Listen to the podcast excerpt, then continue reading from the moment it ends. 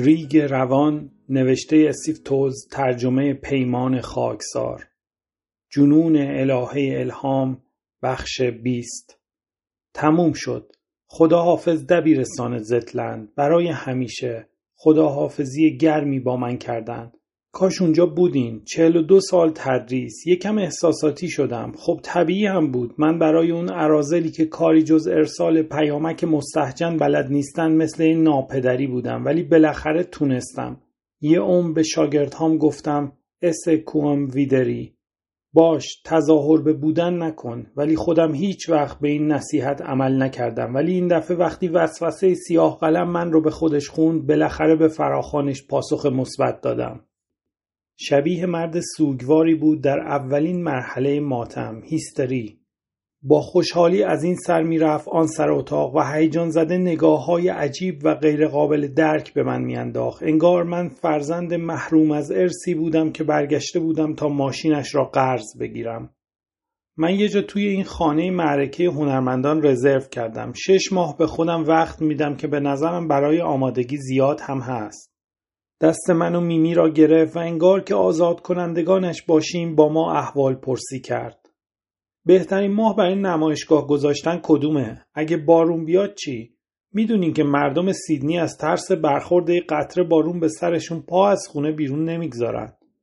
به هر حال باید یه مکان نسبتا بزرگ باشه. یه جای مناسب برای دوازده یا چهارده اثر. همینقدر کافیه. کمیابی ارزشه.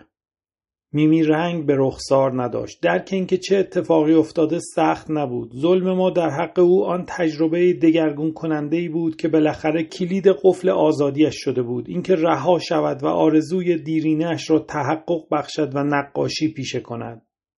چشمش به یکی از های ماریا همیلتون افتاد و گفت دوست دارم یه چیزی شبیه این کار کنم. شاید او معلمی بود که قربانی حق و سکوتگیری شاگردان سابقش شده بود و حالا برگ برنده را در دست داشت.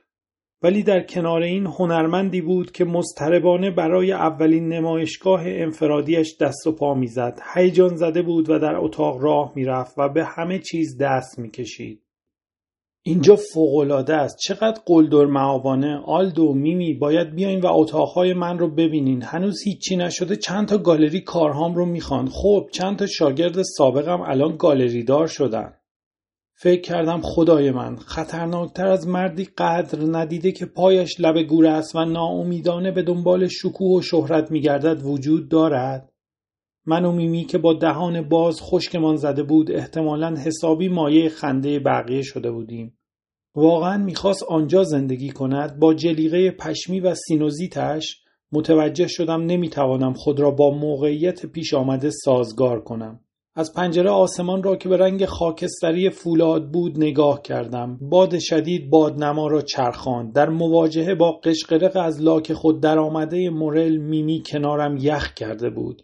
نفسش غیر طبیعی پرزحمت یک دستمال سر رنگی از زمین برداشت و روی پیشانیش بست. مورل خوش و خورم به همه لبخند می‌زد. انگار داشت به همه اجازه می‌داد که به شیوه زندگیشان ادامه دهند. به نقاشی کم و بیش آبستره فرانک رومنشتاین از یک نان توست اشاره کرد. باید قبول کنیم که تکنیک نقاشی بلدی ولی نخواستی ازش استفاده کنی. نمیشه گفت بلد نیستی. از این اثر هنری میپرید سر آن اثر. موقع برداشتنشان پایش می‌گرفت به بومهای پخش و پلا طراحی ها را می‌گرفت توی نور. به عکس ها اشاره می‌کرد. مجسمه ها را وارسی می‌کرد. ایستاد به تماشای نقاشی های پاستل لیمبیشاپ از چند بچه گرد و قلمبه. یا تخیلت رو گسترش بده تا حد نهایی معقول یا بزرگترین دستاورد یه همسنخ درجه دو رو سرمش قرار بده و براش تقلا کن. فکر کردم معلمی در وجود آدم رسوخ می کند. یک آتش نشان موقع شام دیگر آتش نشان نیست ولی یک معلم تک تک سلول های بدنش معلم است. با این حال نفرت انباشته ای را تشخیص دادم که از دیدن نسل پشت نسل هنرمندان به او دست داد که جوان و جوانتر مورد توجه قرار می گرفتن. مورل خیره شده بود به مجسمه برونزی یک دست عظیم. از این یکی خوشم میاد. به شکل مثبتی داره تهدیدم می‌کنه. ولی چرا اینقدر زور می‌زنین؟ معاصر باشین. شما در زمان حال زنده این. مهم نیست چی کار می‌کنی شما خودتون معاصرید. با یه نفس هم ستایش می‌کرد و هم انتقاد. بلد بود همزمان تحقیر و تمجید کند. این یکی نه اقوا نشدم. درست است. اقوا نشدم تکیه کلام مورل بود. توی ذهن آدم میماند و هر بار استفادهش می‌کرد کیف می‌کردیم. گفت باورم نمیشه این رو ترک کرده بودم و یک سیگار دیگر روشن کرد. حالا روی پنجره ایستاده بود جلوی در شیشه ای انگار می‌خواست زنان مایو به تنی را ببیند که چیزی جز سایه محو بر شن ازشان دیده نمی‌شد.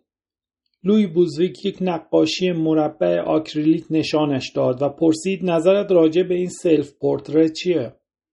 یا یاد بگیر مو بکشی یا کلاه.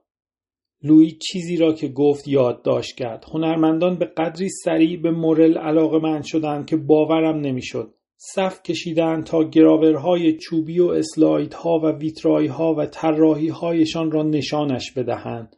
شاید حساسیتشان به انتقاد و حساسیت بیشترشان به ستایش بود که باعث می‌شد احساس خورسندی کنند.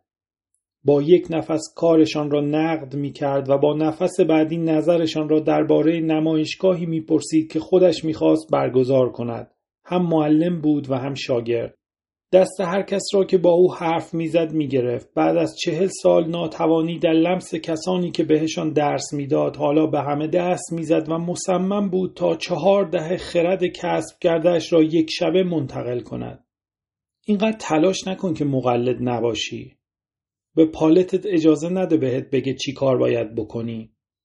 اگه نمی‌تونی خارق العاده باشی مبهم باش. اگه ندونن به چی می‌خوای برسی متوجه نمیشن در رسیدن بهش شکست خوردی. مورل از آن سر اتاق سرم داد کشید.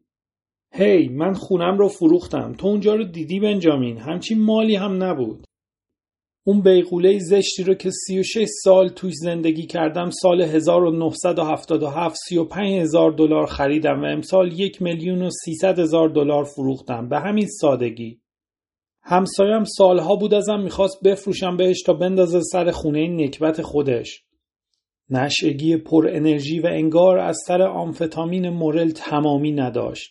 میمی زیر لب گفت چیکار کنیم آلدو؟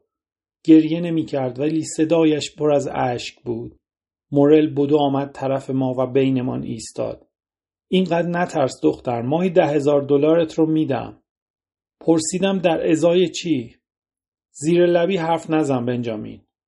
دی فرانکلین به من گفت مورل دو اتاق متصل به هم را طبقه پایین اجاره کرده. گفت با جیب پرپول آمده و با کیسی هانتینگتون برای بزرگترین فضای خانه چانه زده که وصل است با آن یکی فضای خانه که می‌خواست داخلش بومهای دو متر در دو مترش را علم کند. از این طرف دختر سرگرداندم و مورل را دیدم که با چرب زبانی میمی را می‌برد طبقه پایین تا قلم موهای تازهش را نشانش بدهد. خواستم دنبالشان بروم ولی میمی چنان نگاهی به من کرد که حس کردم خیلی دیر به یک جنایت اعتراف کردم بعد از اعدام مردی بیگناه.